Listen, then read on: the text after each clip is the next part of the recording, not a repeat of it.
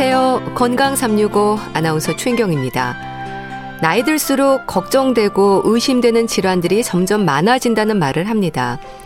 건강은 자신하는 게 아니라는 말도 하지만 증상이 전혀 없다가 우연히 알게 되는 질환들도 있어서 당황하게 되는데요. 골다공증의 위험도 그렇습니다. 골다공증 자체로는 증상이 없기 때문에 사고로 병원에 가서야 알게 되는 경우도 많습니다. 골다공증의 위험, 골밀도에 관심을 가질 필요가 있을 텐데요. 오늘은 골다공증에 대해서 알아보겠습니다. 6월 12일 토요일에 건강365 김광석의 나의 노래 듣고 시작하겠습니다. KBS 라디오 건강365 함께하고 계십니다. 골다공증을 생각하면 낙상을 떠올립니다. 넘어지거나 하는 사고를 당하고 나서야 골다공증이 있는 걸 알았다는 분들이 많거든요. 골다공증, 뼈에 구멍이 생긴다는 걸까요?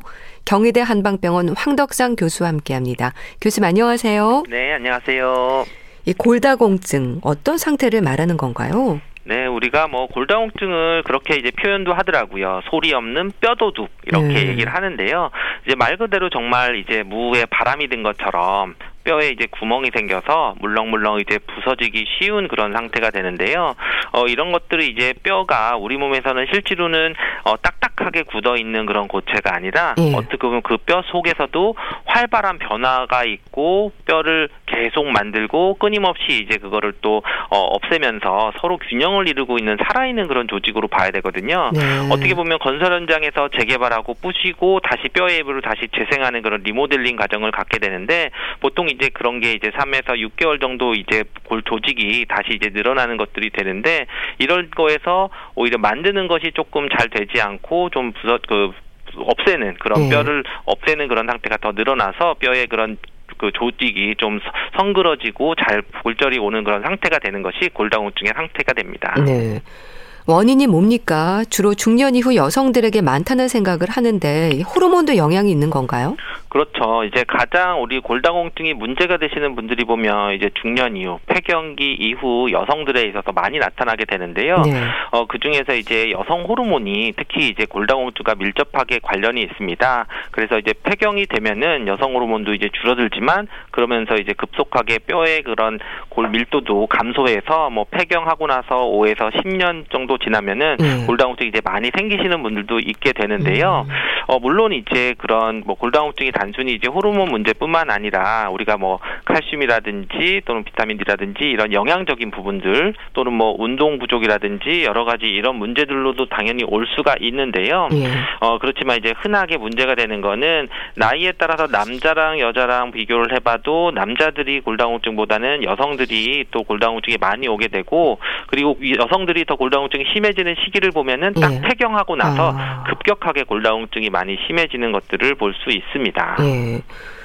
그 골다공증이 뼈와 관련한 질환이어서 그런지 칼슘 부족의 원인이라는 생각을 하는데요. 음식이나 가족력과 같은 부분들도 있습니까? 네, 이런 부분들이 굉장히 이제 중요하게 연결이 되어 있고요.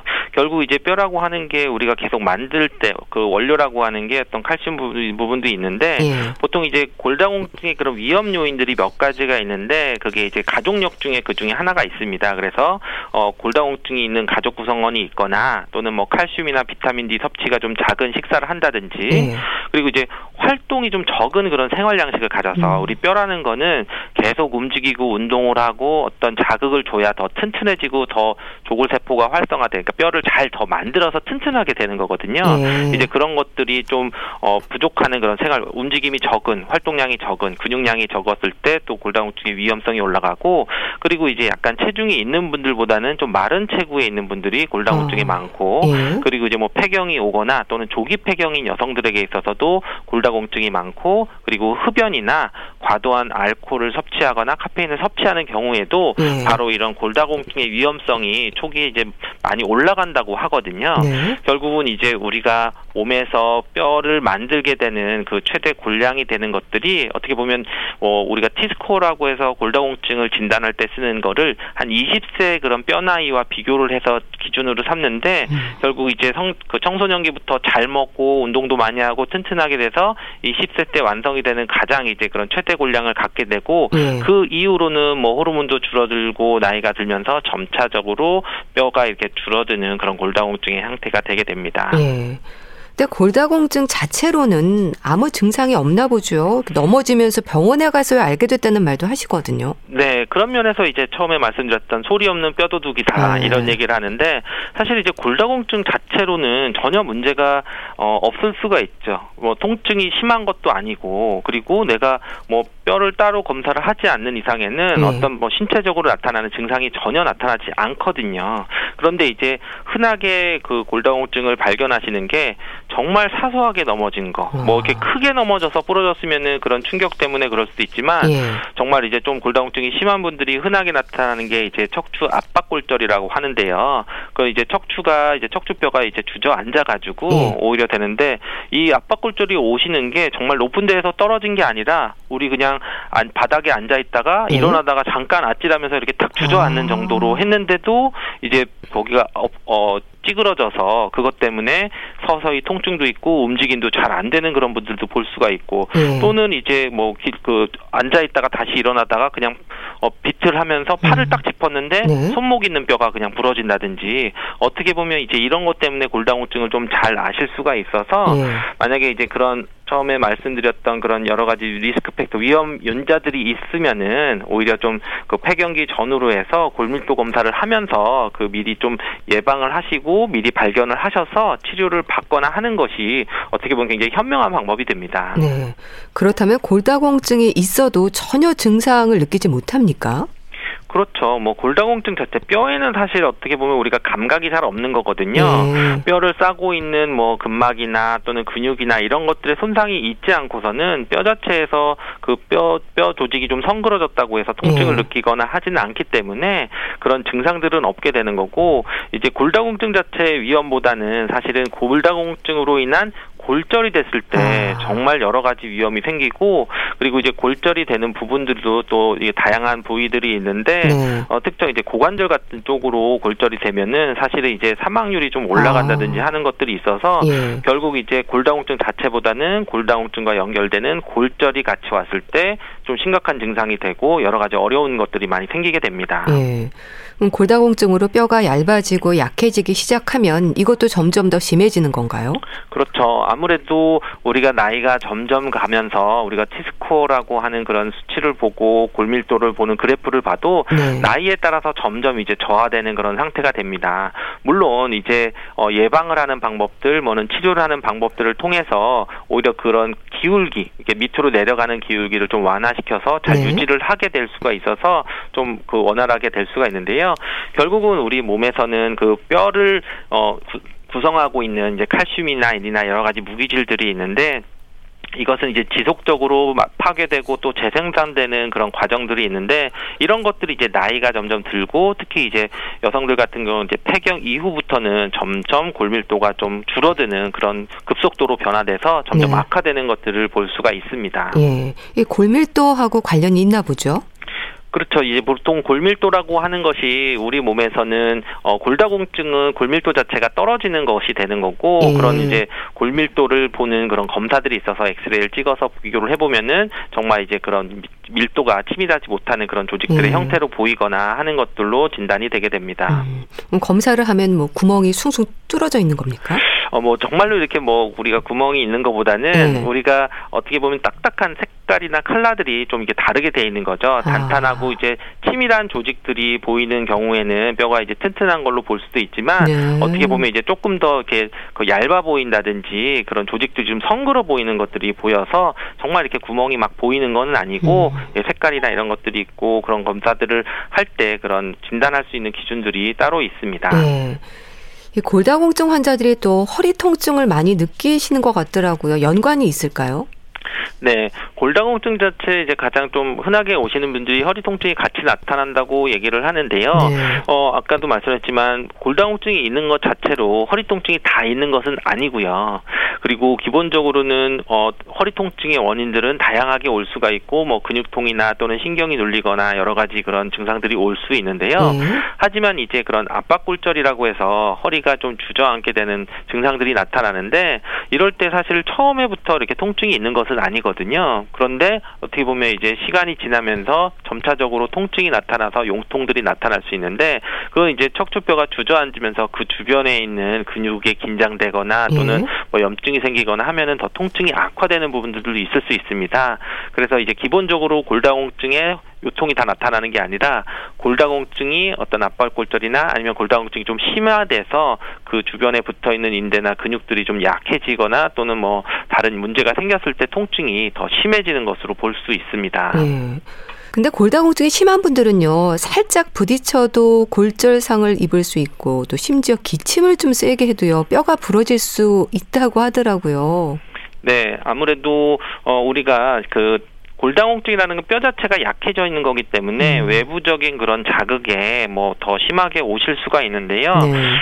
이제 흔하게 뭐 기침을 해서 하는 거 이제 갈비뼈가 부러지는 것은 사실 뭐 골다공증 때문에 많이 온다고 보지는 않고 주로 이제 골다공증이 오는 부위들은 또 따로 있거든요. 그래서 흔하게 이제 오는 부위가 척추, 이제 압박골절이나 이런 것 때문에 척추나 또 이제 고관절의 이제 그 목 부위 그리고 이제 손목이나 이런 부분들이 어떻게 보면 이제 골다공증이 가장 이제 흔하게 이제 올 수 있게 되는데요. 그래서 이제 또 중요한 거는 골다공증으로 해서 골절이 생길 수는 있는데 더 중요한 거는 재골절의 위험, 다시 골절이 올 위험이 뭐 2배에서 10배 정도 더 증가할 수 있다고 얘기를 하고요. 그리고 뭐 척추골절이 발생하면은 뭐 5명 중에 1명은 다시 1년 내에 또 다른 뭐 척추골절이 생길 수가 있는 거죠. 다른 부위에 척추가 생길 수도 있고 그리고 특히 이제 뭐 고관절에 이런 골절이 있는 경우에는 사망률이 증가하거나 또는 뭐 삶의 질이 좀 저하되거나 이런 부분들도 굉장히 있어서 단순히 이제 뭐 골다공증을 뭐 그냥 뼈가 좀 부러지고 다시 아물고 이러는 부분이 아니라 오히려 골절이 되고 다시 재골절이 되면서 또는 일상적인 생활들이 굉장히 힘들어지는 그만큼 좀 골다공증도 굉장히 중요한 그런 질환으로 보셔야 됩니다. 네. 그 부분이 많이 약해졌다고 봐야 되는 건가요? 그렇죠. 우리가 흔하게 이제 골다공증 검사를 하는 부분도 그래서 뭐 척추나 고관절 부위, 뭐 손목 부위 이런 부분들에 이제 뭐 그 엑스레이를 찍어서 이제 비교를 하게 되는 부분인데요. 아무래도 뼈가 가늘어지고 그런 조직들이 성그러지기 때문에 외부 충격을 지거나 뭐 많이 이렇게 주저앉거나 그러는 게 세게 부딪힌 것도 아닌데도 그냥 살짝만 주저앉거나 살짝만 뒤졌는데도 그 부분이 골절이 되고 이런 것들이 반복되는 것들을 볼 수 있습니다. 그럼 골다공증 검사는 어떻게 하는 겁니까? 골다공증은 뭐 여러 가지 이제 병원에 가시면은 골다공증의 그런 검사들을 할 수 있는 방법들이 있는데요. 뭐 가장 이제 정확한 부분들은 이제 아마 엑스레이를 찍어서 이게 부위별로 해서 그 골밀도로 보는 그런 검사들이 있습니다. 그리고 뭐 초음파로 보는 경우도 있고 여러 가지 보는 것들이 있는데 좀 더 이제 정확하게 하는 거는 전신적으로 검사도 하고 또는 필요하면 이제 혈액 검사를 통해서 뭐 칼슘 수치나 비타민 D 수치나 이런 것들도 같이 종합적으로 보는 그런 검사를 하고 있습니다. 네. 폐경 이후 여성들에게 많이 온다고 하셨는데 좀 젊은 분이라도 약간의 충격만 받아도 쉽게 골절상이 온다라고 하면 골다공증 검사를 받아볼 필요가 있는 건가요? 그렇죠. 이제 우리가 젊은 분들에게 있어서도 젊은 여성들도 요즘에는 조기 폐경이 또 있을 수도 있거든요. 그렇다는 것은 사실은 생리라고 하는 여성 호르몬이 줄어드는 것이 단순히 나이와만 연결되는 것이 아니라 뭐 급격한 다이어트를 하면서 체중 감량을 급격하게 했을 때에도 오히려 이런 여성 호르몬이 좀 줄어드는 경우도 볼 수도 있고 오히려 뭐 그런 운동이나 생활 습관이나 이런 것들이 좀 깨져 있을 때 또는 뭐 너무 급격하게 다이어트를 해가지고 오히려 체중이 저체중이 됐을 때 그리고 또는 뭐 집안에 어떤 골다공증에 대한 가족력이 있을 때에도 이런 나이와 상관없이 좀 일찍 골다공증 그리고 이때는 골다공증까지는 아니고 골감소증의 그런 위험들이 오실 수가 있기 때문에 이때부터는 미리 좀 확인을 하시고 정확하게 진단받고 좀 예방을 하는 방법들 하거나 골다공증 관리를 하시는 것이 좋습니다. 골 감소증 진단을 받으면 일단 경고를 받았다고 생각을 해야 되는 거네요. 그렇죠. 이제 우리가 기본적으로 골다공증이어도 우리가 T스코어라고 해서 골밀도 그런 스코어를 보는 게 있는데 네. 그게 이제 뭐 마이너스 2.5 밑으로 가게 되면은 그게 골다공증이 심하다 해서 뭐 약 처방을 받을 수도 있고 그런 거에 대한 이제 뭐 의료보험 혜택도 받을 수가 있는데 좀 이제 젊은 분들은 이제 골 감소증인 경우는 아직은 병은 아니고 심각한 건 아니지만 그렇지만 시간이 지나고 그대로 유지가 돼서 계속 골밀도가 저하되는 것들을 진행이 되고 생활 관리를 안 하면은 골다공증으로 갈 위험성이 굉장히 높은 것이기 때문에 단순히 이제 나는 골다공증이 아니야라기보다는 그 골다공증의 기준에서 생활 관리를 하거나 또는 필요한 뭐 운동이나 영양 섭취 이런 부분들을 꼭 하셔야 됩니다. 이 골다공증이 있으면 뭐 골절 부위는 어디든 위험이 있는 거죠? 네, 아무래도 우리가 골절 부위가 잘 나타나는 부분은 그 척추의 그런 압박골절이나 또는 아래쪽 그 팔의 요골 쪽이나 또는 이제 대퇴골두의 가장 이쪽 그 머리 부분이 가장 많이 이제 골다공증으로 해서 나타나게 되는데요. 이제 가장 심각한 것은 이제 고관절의 골절들이 이제 나타나면은 이제 아무래도 노인들에게 많이 나타나면은 일상적인 생활도 어렵게 되고 또 이랬을 때는 오히려 사망 위험률이 굉장히 좀 올라가는 것들을 좀 볼 수가 있습니다. 그래서 가장 이제 문제가 되는 것은 대퇴골두의 골절이 왔을 때는 골다공증에서도 좀 주의 깊게 보시고 여러 가지 부분에서 좀 관리를 잘 받으셔야 됩니다. 골다공증 진단을 받은 환자들은 이제 일상이 무척 조심스러울 텐데요. 주로 어떤 부분들에 신경을 써야 할까요? 네, 일단은 골밀도를 손상을 받으면은 사실 이제 회복되는 거는 굉장히 좀 어려운 부분입니다. 뭐 단기간에 약을 먹는다고 되는 것도 아니고 뭐 정말 6개월 또는 1년 이상 계속 꾸준히 관리를 하셔도 오히려 뭐 더 좋아지는 것보다는 유지를 하거나 또는 다른 2차적인 그런 손상들을 방지하는 그런 의미들이 더 있는 거기 때문에 사실 이렇게 골다공증이 오기 전에 좀 예방하는 것이 굉장히 좀 좋은 그런 예방이 더 중요해지는 그런 질환이 되는 거고요. 만약에 골다공증을 진단을 받으셨거나 할 때에는 물론 이제 골다공증이 올 수 있는 그런 위험 요인들을 안 하는 게 굉장히 중요한데요. 그게 이제 대표적으로 뭐 금연하게 흡연했다면 금연을 하는 거나 또는 이제 과음을 한다든지 알코올 섭취가 굉장히 중요하고 그리고 카페인도 좀 너무 과도하게 섭취 않게 하는 거, 이 음식적인 부분에서 중요하면서 또 이제 섭취를 해야 되는 것은 이제 그런 음식에서 이제 충분히 들어있는 이제 칼슘 섭취를 좀 같이 하면서 비타민 D 섭취도 이제 같이 병행을 해야 됩니다. 그래서 두 가지가 같이 대사에 영향을 미치기 때문에 골을 만드는 골대사에 영향을 미치기 때문에 같이 복용을 해야 되고요. 그리고 우리가 일상생활에서는 이제 운동적인 부분이나 이런 것도 그 체중 부하 운동들이 좀 필요하거든요. 그래서 뭐 계단을 걷는다든지 또는 계단을 오르내린다든지 근력들이라든지 이런 것들도 좀 하시고 뭐 필요한 경우에는 우리가 그 약물을 복용하는 게 있으면은 골다공증과 관련돼서 좀 영향을 미칠 수 있는 약물들은 필요를 하는 것들이 중요한데요. 결국 이제 이러한 모든 것들이 일상적인 부분에서 그 내 골다공증이 있을 때 근육량을 올리고 골밀도를 좀 유지하거나 조금 좋게 할 수 있는 그런 여러 가지 생활들이 더 중요하게 됩니다. 네, 골다공증도 먹는 치료약이 있습니까? 그 골다공증 자체에 그런 양약 치료 처방들이 있고요. 그렇지만 이제 한의학에서는 이제 녹용이나 이제 녹각 같은 이제 근육을 좀 튼튼하게 해주고 뼈를 단단해주는 그런 한약들이 있습니다. 그러면서 이런 약재들을 좀 쓰면서 보혈시켜주는 보하는 약재들을 같이 첨가를 하고요. 그러면서 이제 운동과 식습관이나 이런 개선을 통해서 하면은 이제 뼈를 튼튼하게 하는데요. 그러면 이제 그 정기적으로 꾸준히 봤을 때 내가 뼈 상태에서 유지만 하면은 내가 나이가 들어가면서 어떻게 보면 뼈는 더 상대적으로 좀 튼튼하게 되고 그리고 이제 그 골다공증에서는 이제 골밀도도 중요하지만 어떻게 보면 이제 골절이 생기지 않게 되는 그런 여러 가지 문제들을 좀 개선시키는 것들이 되는데 우리가 골절이라는 거는 균형감각을 잃거나 무기력해지거나 근육들이 좀 약해져서 넘어지거나 이랬을 때 좀 생길 수가 있기 때문에 기본적으로 골밀도 자체도 보지만 기본적인 근력을 강화시켜주거나 우리 체력들을 올려주는 그런 치료도 굉장히 중요하다고 볼 수 있습니다.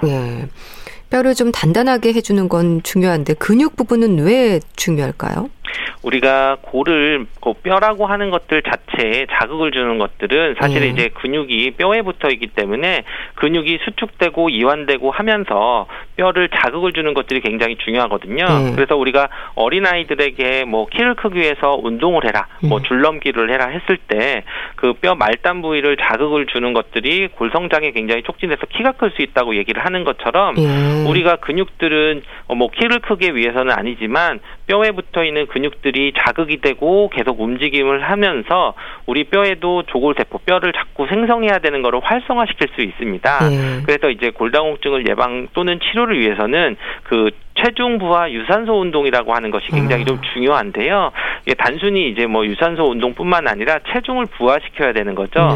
우리가 예를 들면 걷는 거를 운동을 하더라도 뭐 수영장에서 걷는다 그랬을 때는 체중 부하가 덜 되는 거고요. 만약에 우리가 계단을 오른다든지 가벼운 산을 등산한다든지 하면은 우리 이제 무릎이나 이런데 뼈의 그 말단 부분을 자극해주는 부분들의 자극도 되기 때문에 골다공증을 좀 좋게 하거나 개선시키는 그런 운동의 효과를 볼 수가 있습니다. 네. 그런 운동은 예방에도 좋긴 한데 그래도 골다공증 환자들 같은 경우는 운동을 할 때도 조심할 필요가 있을 것 같아요. 네. 골다공증 때문에 이제 운동할 때 유산소 그 체중 부하 운동을 하시는 것도 플러스 사실은 이제 어떻게 보면 넘어지지 않거나 골절되지 않는 부분이 중요하기 때문에 균형 감각을 키우거나 순발력을 키우는 운동도 굉장히 중요하거든요. 아무리 뭐 내가 운동을 잘하고 한다고 해도 잠깐의 그런 균형 감각을 잃어서 넘어지거나 하면은 또 이제 골절로 올 수가 있는 그런 나이대가 생기시는 분들이 이제 골다공증이 많이 생기는 분들이 되기 때문에 이럴 때는 이제 유산소 체중 부하 유산소 운동을 하면서 하는 게 매일 이제 30분 정도씩 이렇게 하중을 주는 운동을 하시고 그러면서 이제 근력을 키우는 것뿐만 아니라 균형 감각을 좀 키우는 건데 예를 들면 이제 우리 몸에서 그 줄을 벽을 옆에 두고 선을 이제 쭉 그은 다음에 그 선을 일직선을 좀 따라가면서 한쪽 발을 이제 이어서 일직선으로 한쪽 발씩 이제 걸어가면서 약간 균형 감각을 좀 유지를 하는 방법들이 있고요. 또는 이제 옆에 의자를 한 손으로 잡고 한쪽 발로 서서 한쪽 발을 이제 앞뒤로 움직이면서 스윙하는 동작을 하면서 나의 그런 어떤 전신적인 균형 감각을 좀 키우는 그런 것들도 어떻게 보면 이제 골다공증이 있을 때 단순히 근력만 키우거나 뼈를 좀 튼튼하게 하는 건 목적뿐만 아니라 어떤 균형 감각, 순발력을 키우는 것이 골다공증 환자에게 있어서 도움이 되는 그런 운동이라고 볼 수 있습니다. 예. 그래서 또 칼슘 섭취에 신경 많이 쓰시는데 우유 우선 떠올리잖아요. 근데 또 어르신들은 우유에 부담을 느끼는 분들도 계시거든요. 어떤 조언을 하세요? 그렇죠. 아무래도 이제 가장 우유가 칼슘들이 많이 있을 수 있고 하지만 우리가 또 우유를 잘 소화를 못 시키시는 분들도 있기 때문에 좀 잘 못 드시는 분들이 있는데 오히려 뭐 꼭 우유뿐만 아니라 뭐 칼슘이 풍부한 다른 음식들이 충분히 많아서 오히려 이제 우유는 못 드시지만 뭐 치즈 같은 좀 유제품을 좀 드신다든지 아니면 이제 또 흔하게 많은 것들이 이제 멸치 같은 이제 뼈채 먹는 생선이라든지 또는 뭐 새우나 뭐 해조류 같은 데에도 뭐 칼슘이 있고 뭐 굴, 바지락 또는 이제 콩이나 두부 같은 그런 음식을 섭취를 하면서 녹황색 채소라든지 또는 뭐 무나 깻잎, 더덕 또 이제 칼슘과 비타민 섭취들이 좀 같이 병행을 했을 때 오히려 좀 도움이 많이 될 수 있고요. 그리고 이제 호두나 깨 같은 이제 견과류 이런 것도 좀 섭취를 하는데 주의하셔야 되니까 이런 거를 드실 때 이제 커피, 콜라나 이제 홍차나 뭐 좀 짠 음식 이런 것들은 좀 피하시는 게 좀 도움이 되고요. 대신에 이제 만약에 결석이 뭐 신장 결석이 있다든지 뭐 이런 결석이 좀 잘 많이 있다고 하시는 분들은 칼슘 섭취를 너무 과다하게 어떤 뭐 보조제로 많이 복용을 하는 것보다는 천연 칼슘이 많이 들어있는 식품으로 좀 드시는 것이 좋습니다. 네. 자, 그렇다면 이런 분들은 골다공증을 의심할 수 있다 짚어주세요. 네. 평소에 이제 운동을 즐기시는 남성들이 뭐 원인을 알 수 없는 이제 근육통이나 뭐 경련이 자꾸 이제 생기는 경우들은 또 골다공증 한번 의심해 볼 수도 있고요. 또 이제 손톱이 좀 잘 부서지거나 약할 때 이런 분들도 있고 또 우리 그 외국의 그런 연구 결과에 따르면은 이제 잇몸 조직이 좀 약해져서 잇몸병이 자꾸 이제 재발하고 치료를 했는데도 되었을 때 오히려 또 골다공증의 위험성이 있을 수도 있고 또 우리가 물건을 쥐는 악력 이렇게 손에 확 쥐는 악력들이 좀 떨어져 있을 때, 나 예전보다 떨어져 있거나 다른 사람보다 떨어져 있어서 뭐 이렇게 병을 돌렸다는 그런 뚜껑들을 잘 따기가 어려워 이렇게 할 때에도 약간 골다공증, 골절과도 연관이 된다고 하는 것이 있기 때문에 그런 것들도 전체적으로 좀 한번 보시는 것이 좋습니다. 네, 알겠습니다. 자, 오늘은 골다공증에 대해서 알아봤는데요. 경희대 한방병원 황덕상 교수와 함께했습니다. 말씀 잘 들었습니다. 감사합니다. 감사합니다. KBS 라디오 건강365 함께하고 계신데요. 양희은, 타이미, 김규리의 엄마가 딸에게 듣고 다시 오겠습니다.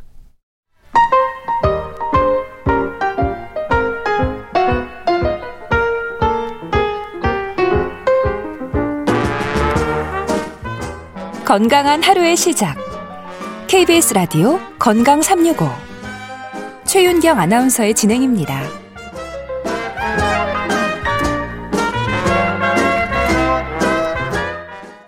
KBS 라디오 건강365 함께하고 계십니다. 주말에 건강책 정보, 북컬럼니스트 홍순철 씨와 함께합니다. 안녕하세요. 예, 안녕하세요. 아무래도 집에서 생활하는 시간이 요즘 많아지면서 책 읽는 분들도 많아지지 않았을까 싶은데 주변에서 보시기에 어떠세요?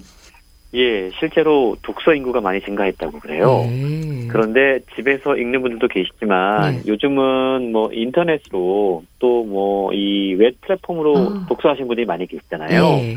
그래서 뭐 출퇴근길에도 독서하시는 분들도 많이 늘었다고 그러더라고요. 네. 어쨌든 우리가 이 실내에서 생활하는 시간이 참 늘어나고 있지 않습니까? 네.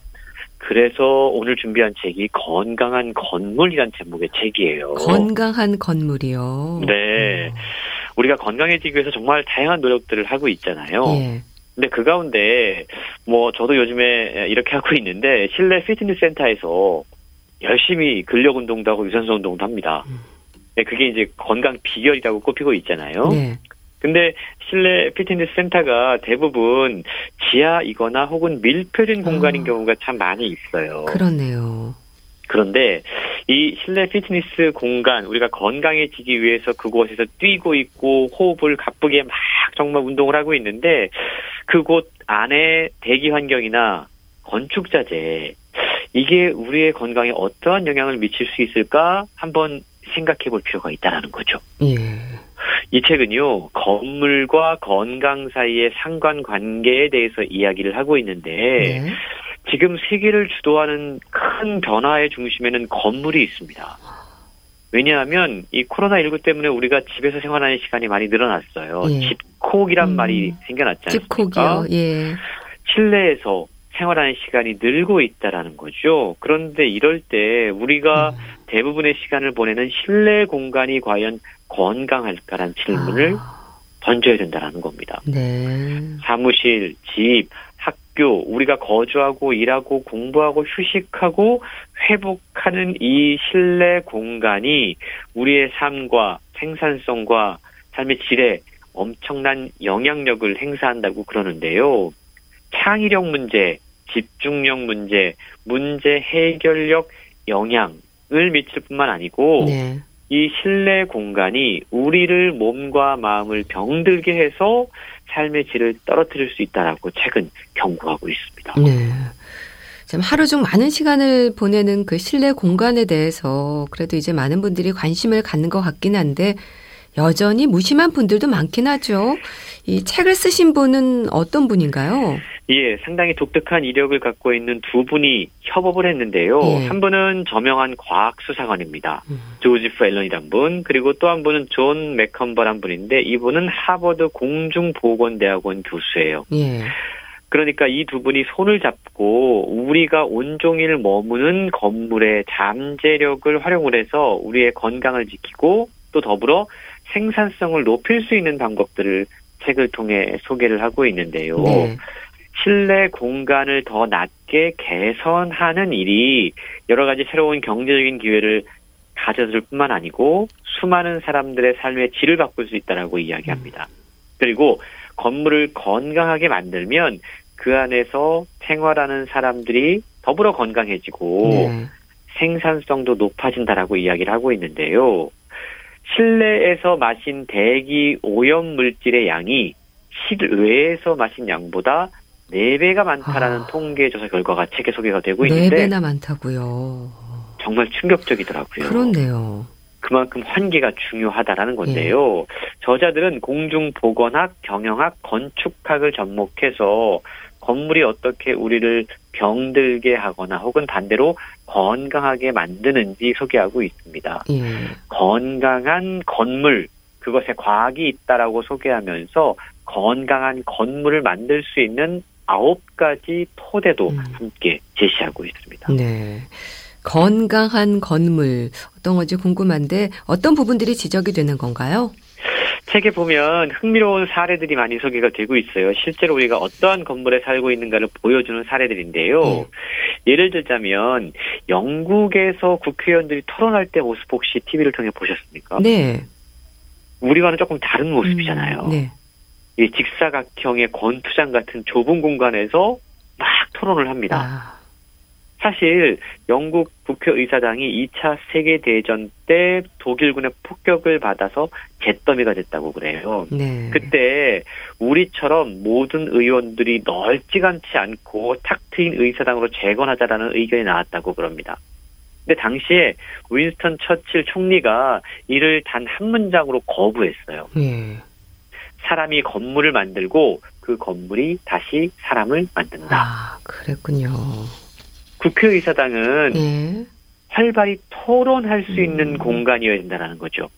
그래서 누군가의 면전에 대고 차가운 독서를 퍼부으려면 발언자는 엄청난 확신과 대담함이 필요하기 때문에 처칠은 영국 의원들이 불꽃 피는 토론을 하는 걸 원해서 그 공간을 그대로 두었다고 합니다. 그러니까 공간의 힘이 얼마나 대단한지를 처칠은 이미 꿰뚫고 있었다라는 거죠. 네. 그의 말대로 우리는 건물을 만들고 그 건물이 다시 우리를 만드는데요.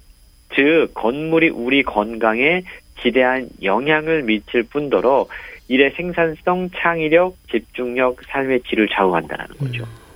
최근 들어서 우리가 일하는 공간인 사무실의 모습이 많이 바뀌어가고 있습니다. 많이 바뀌었죠.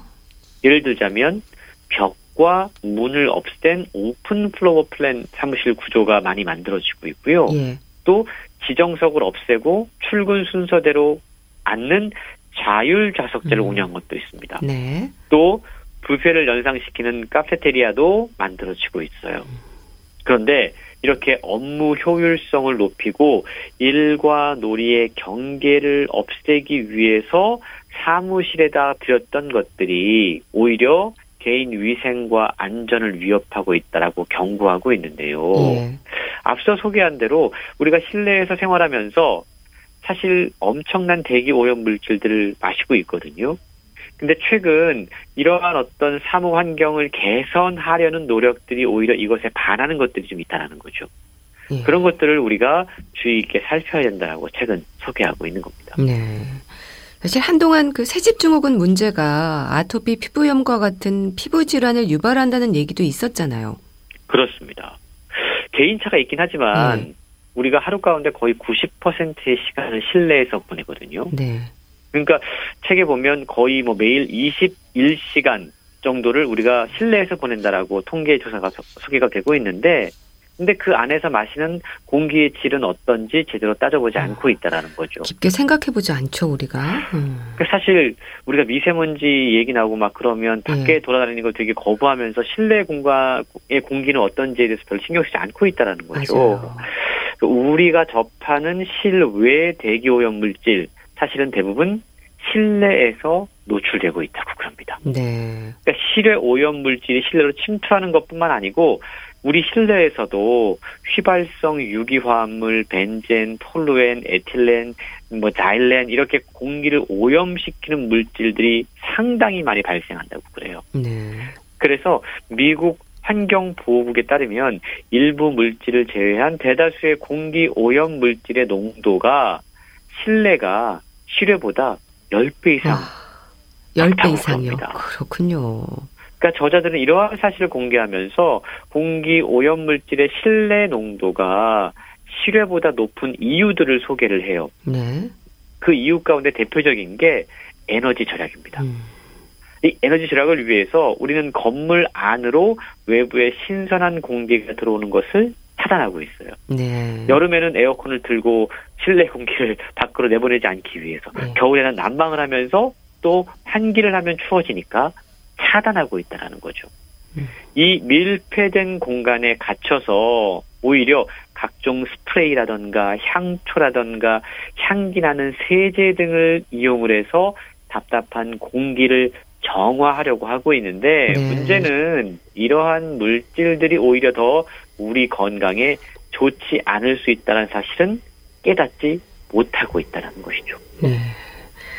그러니까 실내에서 보내는 시간은 점점 많아지는데 이런 뭐 황사나 미세먼지 때문에 실내 환기를 자주 못하는 여러 가지 상황들이 건물의 실내 환경을 더 악화시키고 있다, 뭐 이런 얘기네요. 그렇습니다. 아주 분명한 지적인데요. 예. 이 하버드 공중보건대학원 건강한 건물 연구팀이라는 곳이 있다고 그래요. 네.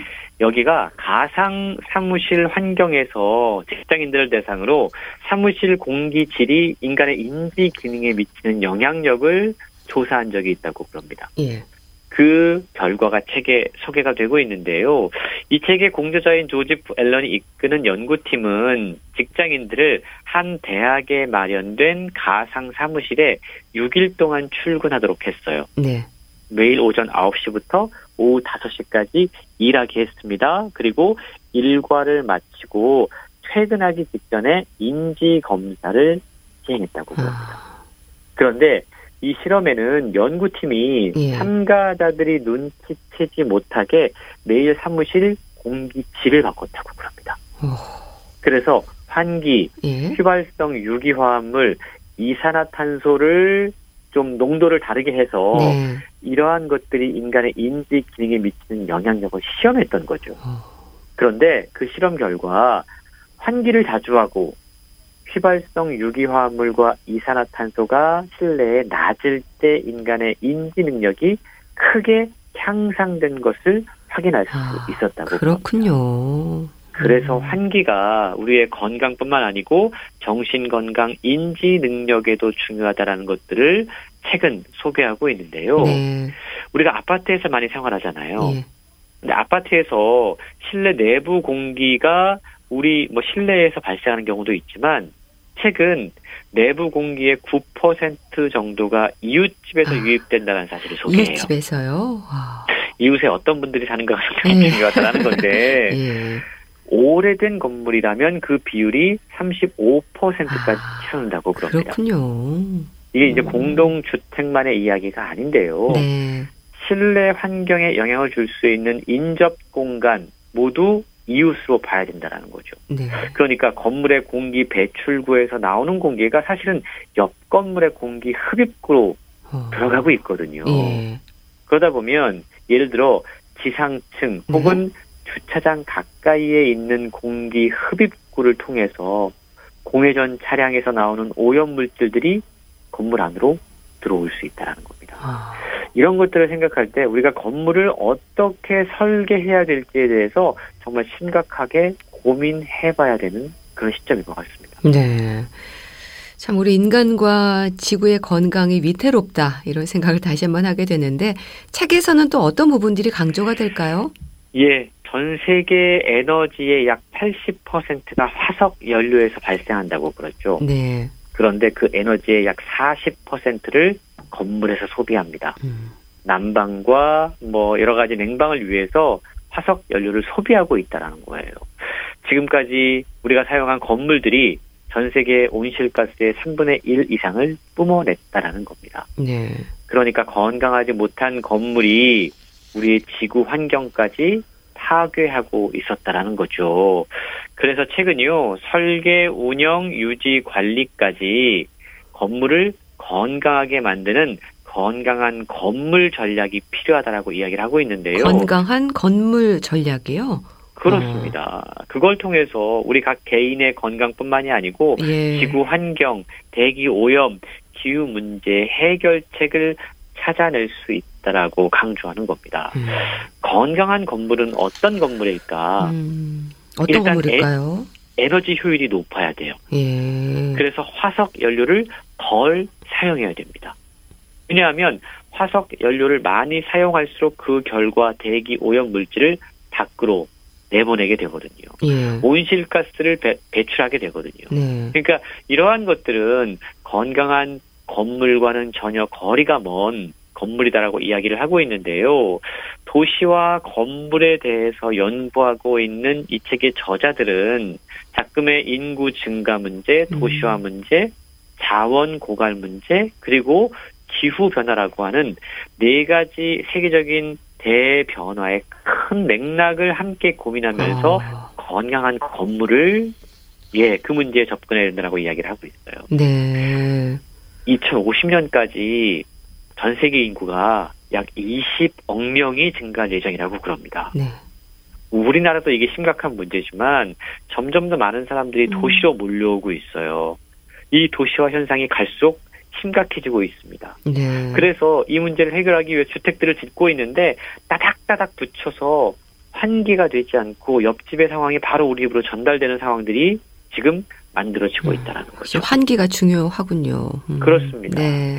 앞으로 어떻게 지속 가능한 건물을 만들 것인가, 네. 건강한 건물을 만들 것인가 고민해야 된다는 건데요.